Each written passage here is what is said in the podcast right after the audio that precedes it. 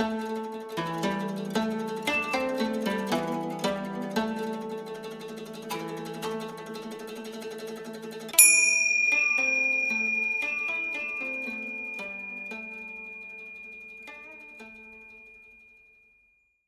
everybody. Welcome back to the Mindful You podcast. My name is Alan Carroll, and I am your host as we journey together down the pathways of mindfulness. And today, it's my pleasure to introduce you to Linda Orsini. Linda has been a teacher for 30 years. She is dedicated to personal transformation, specializing in mindfulness, self compassion, meditation, yoga, Reiki energy, sound healing, hypnotherapy. She's the founder of the Global Wellness Education and has her own podcast called A Call for Love she talks about the stress that she experienced, the burnout that she experienced. And she discovered that the tools of mindfulness were much better than any Western medicine that could be taken to reduce anxiety. And so she became a believer in mindfulness. And so she's dedicated her life to bringing mindfulness to others and to heal others. So I am excited and I'm welcome to introduce to you uh, Linda Orsini. Please welcome Linda. Thank you. Linda, welcome to the Mindful You podcast. I'm excited to have an opportunity to talk with you. And I'd like to start by having you share with our audience a little bit about your your journey, your personal journey, your your background, what were the like critical milestones that accelerated you down that personal growth path and then the contributions that you use in the world to heal and help other people sure alan it's so great to be here thank you um, i am the youngest of 11 children and so i am quite resilient and when my doctor had proposed that i take anti-anxiety medicine because it was just too, um, my life was just too stressful for me. I was really had high anxiety, soul fatigue. I was a school teacher. I had gotten divorced and life was very big, very emotional. And my anxiety was through the roof. And I, I didn't want to take anxiety medication because I, in all honesty, I was dating and the side effects were you know gaining weight low libido and there was other one and i just like that's not going to work so my neighbor invited me to go to yoga class and i went and i was like oh i had a little bit of break from suffering and so i thought well let's let's try this let's try this if it doesn't work i'll revisit the doctor and see if i can maybe think about some kind of medicine.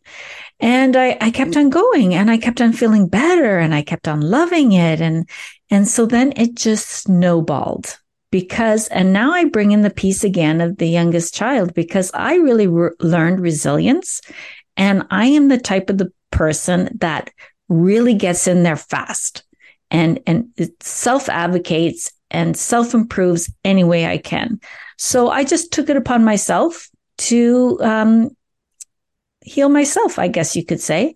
And yoga allowed me to get to meditation and mindfulness because it was too far of a jump from over anxiety and stress, so fatigue, all the way to mindfulness and meditation.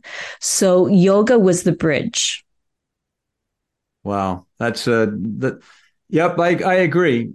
In my own experience, uh, Linda, I, I, read a book in my late teens by Baba Ram Dass. It's called Be Here Now. It was the classic back in the 60s and 70s. And the book was divided into three parts. And the part I the part I liked the most was the section on yoga. And that got me down to this moving the body and stillness and getting myself relaxed and and and here we are 50 years down the 50 years later uh, mindfulness and meditation are part of the the game part of the mindfulness game because i imagine you realize that they follow each other. As you begin to still that anxiety you begin to look at well what other ways can i still the anxiety that i'm feeling? Um, and so mindfulness and meditation is certainly one of them. I, I also I wanted to ask you about some of the things that I, I read in your biography. Uh, and one of them was the, the global wellness education. You're the founder of that. Um, and I wanted you to sort of share with the audience what, what that is, because you put some energy into that. And I'd like to hear what it's about. Well, thank you for recognizing that because, yes, it has been a journey. I was a school teacher for over 30 years in elementary school from JK to grade eight in various roles. And I knew that once I started on the wellness journey, it was like such a burning desire in me to expand this further. So at my first eligibility date, which happened to be in Canada, I was close to 54 because I started teaching very young. I retired and I didn't retire. I shifted and I began global wellness education. I felt like it spoke to all the elements. It was global, which I am, and education, who I am, and wellness, which I always advocate for. So I began with global wellness education, and I thought I would just come into uh, wellness because I'm trained. I'm a Reiki master, sound healer, trained in hypnotherapy. I have so many tools under my belt but I wasn't quite sure the business piece because as a school teacher, that's not something that we really learned. But nevertheless, through global wellness education, I am expanding and growing it every day, especially with my podcast now, A Call for Love. And if I was interested in the global wellness education, how would you give me like a purpose statement or a mission statement for, for what that organization is about? That's a great question. I really believe that global wellness education, it permeates every continent, every being, every age group. And so this is a global um, mission that we live healthier in our mind, bodies, and spirits. Because when we do, we can be of greater stewards to the earth and to others. So all love becomes with, comes from self love. And unless we can hold space for all our pains and all our tears and all our joys, then we cannot be of service to others. That's beautiful. That's very, very beautiful. That leads into the concept you you you mentioned earlier uh, was the concept of there are two types of love. And the way you described it, if I remember, there's a one type which we'll call love, and we'll call that the, the highest, the highest level of consciousness. And there, I, I like what you said. And then the second type is not like against love or the bottom love or the ugly part. It's just a, I think you use the word, uh, a lower vibration. That's a, that's a sweet way, accurate, an accurate way of talking about a continuum. I mean, I believe and you believe that it's, it's all one love. Um, and so let's go into a, a, a definition of you're talking about love can you define? Because a lot of people have a lot of different definitions about love. And I especially hope, I hope, I hope that that word space is involved in your understanding of giving space as part of love. I'm, I don't know, but I'm keep I'm keeping my fingers crossed because that's certainly where I'm at with it. Well, I'll give you a little teaser. You're right, but um, the thing with it is that we really complicate our life. We really, really complicate it. And life is complicated. But if you can just know where you are standing through awareness, which comes to space. You cannot know where you're standing unless you stop to really find space and stillness. So then you decide, are you in a place of love? Love, as you said, is the continuum. Love is the highest vibration. Love and joy, highest, highest vibration. What else is there if there's not love? And then the lowest vibration is shame and all the ones above it. So here you have this spectrum. And we, through awareness, through intention, and through action, we can decide where we are standing. Are we standing in a place of love, the highest vibration, our highest self? Or are we anxious, envious, jealous, frustrated, depressed? All those lower vibrations.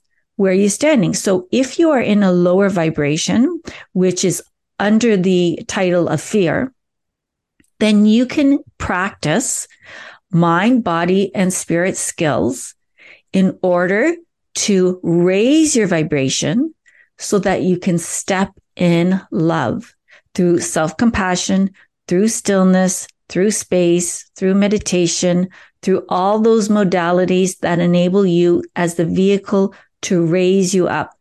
And then from there, you live more intentionally. You can be of greater service to those who you care about, to we're stewards of this earth. When you are vibrating and living from a place of love, then you are really living from loving kindness. And from loving kindness, everything blossoms. You certainly are very sweet in the way you verbalize that that uh, space of consciousness. Uh, there is a, a, a vibration and when you talked about uh, specific, could you give some some specific exercises or practices? Someone who's on the lower end uh, of that scale of love, and they want to, what can I do now uh, that would support me in accelerating my my growth down that mindfulness level 10 love Okay, well, I do have some specific examples. I could say a very easy one. Let's take as a parent, right? You know, you've been working all day and you come home and your children are, or child is really wanting your attention, kind of crabby, kind of tired, right? And you can get frustrated, right? Frustrated because you're tired and etc. And then you have to stop. What is really happening here? You create a little space. And then when you create a little space, you know that your child maybe had missed you. It could even be your partner who you haven't given enough time to that day. And what they're really trying to say is they miss you. And so through your frustration, if you create this time in the space, you can look at it from a new awareness with a different intention. Instead of me getting frustrated, short tempered, or defensive, those are the lower vibrations. I can step into love. I can stop what I'm doing for a minute and I can sit with them. And everyone wants to be seen, valued, and heard. And if we can offer that first to ourselves because we have to see what's going on within ourselves. And then we can offer that to others. Then not only do we shift our reality, but we shift the vibration around us. That's beautiful. That's beautiful. You, you are, you're, when you say you have to be able to stop, well, that, what do you mean by that? And then you have to be able to see what's going on when you stop. Well, stop implies that you're moving somewhere. So how do you wake up in the in the in the chaos of what's going on with your children and what's going on with the world right now? How, what do you mean by stop? I don't. You know, so how do you stop in order to create the space, in order to observe, and then so you no longer react, you now are able to respond and keep your body still and relaxed in dealing with the situation? How do you how do you how do you how do you wake up? Um, uh, how do you wake up in order to stop? I love that you a- asked this question because no one's really asked me this question, and I love it. I am a meditation guide. I'm a course creator. I host retreats, but I always say it's a practice. We have to teach ourselves how to do this. We are reactive um, human beings. We react all the time, but through safe space, through meditation and through mindfulness, right? We train our mind to stop and notice. And it's through the training, through mindfulness and meditation that we re- acquire the skills to practice it in crises. But we cannot practice it in crisis when we haven't practiced it in a safe place. Uh, absolutely my experience too that you are uh, when you're in the battle is not the time to be thinking about how to prepare you should have been preparing step by step day by day practice every day something to create stillness so it becomes no it, at first it's an effort and then it's then it's downhill skiing it's like you want to you want to have that stillness feeling. And what I notice for myself, and I and I bet you do too, that the the agitation, the the clouds, the storminess that's happening in the moment begin to settle down. You can begin to breathe. I I bet when you're at that level one and two, you don't even aware of breathing. Um, and I bet as you move towards that eight, nine, and 10, the relaxation of the physical body, the tension in the physical body becomes more observable. And then I bet you can tell me if you can, if I can observe the physical tension, then what can I do? Well, when you notice it in your body and you feel it in your body, then it then it becomes a somatic experience. You can say, "Oh, I feel this in my body." Um, we always feel it in our body first and then we can you know the it's the monkey mind it's yes. it's the mind we, we say to our mind you know what first of all it's probably an illusion that yep. we're really thinking yep. and we are not our thoughts and so we pull back the reins. We pull back the reins. We have been uh, exercising our mind like I we would our biceps in order to pause, to to become aware, to embody the emotion, to think with a little bit more space and rational. And then therefore we can make an action, make an intention to create an action where it's out of love. Yes. Yes. But that's practice and that's intention. The the intention is it, it, it, you have a choice in mm my in the way I look at it. You have a choice between defending my ego point of view, which are attack thoughts, or I can let the voice of God speak through me. And if the voice of God was going to speak through me, the voice of God would be saying loving, kind things. But my ego says, I'm not God. Well, you know, maybe there's a little bit of godness in you. And if you just, if you just start to practice looking for the cup half full, uh, practice loving kindness, as you have to say, with compassion, and and that and that's exactly what you know from my reality what the Buddhism talks about. To be able to, uh, the Buddha talks about love and compassion. Well, what does that mean? Well, that that comes with that that space you're talking about, that space of uh, I call it the the witness or the observer mm. Mm. of of the movie you're sitting in the you're sitting in the movie theater with some popcorn, watching the clouds, watching the movie go by on the screen, and you're enjoying it, but you're not taking it personally. But most mm-hmm. people t- are the movie because they can't create the space between the chair and the screen. They are. If there's no space, then you are the thought. But if you can create a space, then oh, I'm I'm having a thought right now about that, but I don't need to act on it. I can say, wait a minute, nothing personal. take a breath, and then look at how I can proceed with kindness. And I and I bet that is what what you've discovered on your journey too, because it sounds like you and I are connected here.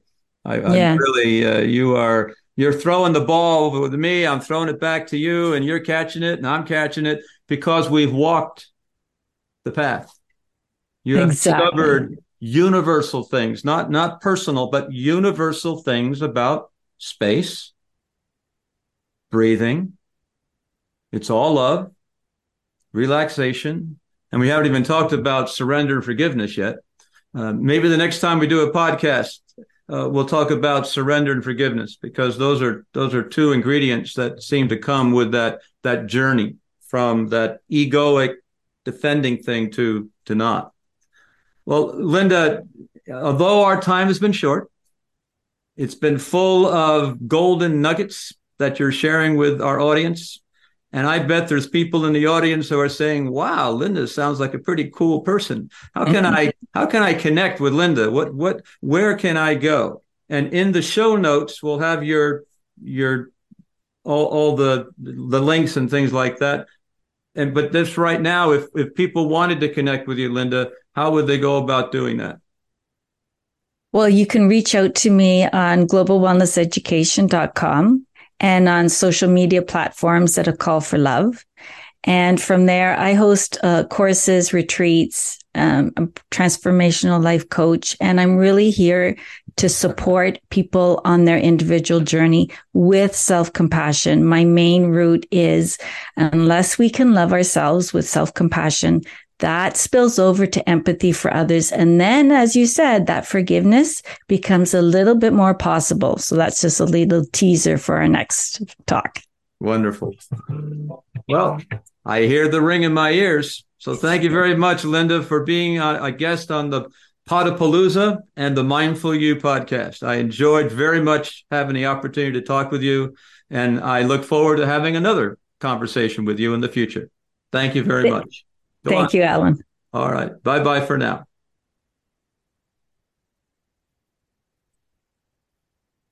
Okay, so I'm going to I'm going to leave the I'm going to leave the meeting. Okay. And how did it go? How, how did you- I loved it. I felt like oh, we are just so in sync. Yes, tossing the ball. I mean, I our mission, our our just ideology are so similar, same yep. path. Yep, I agree. I agree. It was uh, because uh, the, the the way we were talking is uh, from experience mm. and not from a book. Mm. And so it's uh, so the, the the the depth of the words have more power when it comes from experience rather than well, I read a book about it because I can see when because the observer and the witness that's a that's a big big thing. When you when you get that witnessed observer space stuff uh, you're, you're now flying a, a, lot rather than crawling along the ground. And unfortunately most people what do you mean by space and uh, observing and witness? And say, well you start to meditate you you start to create space between the, the thoughts that you think. And in my work what i do with training professional speakers what we do is we train them to create space between the sounds that they speak. And every time you create the space while you're speaking, you create a little bit of stillness. And boy, stillness is the, the entry into that vastness of mindfulness. So you can be mindful while you're speaking. We call it mindful spacious speaking. All right. Well, enjoy the Podapalooza, and I will reach out to you to reschedule because I want to talk to you more. Sure. It would be great. Uh, thank you so much. It was such a pleasure meeting you. You too. It was a pleasure. Knowing that there's other people on the planet like you makes me happy. Thank you for listening. And please catch us on the next great episode of the Mindful You podcast. And please share us with your friends and fellow travelers on the path.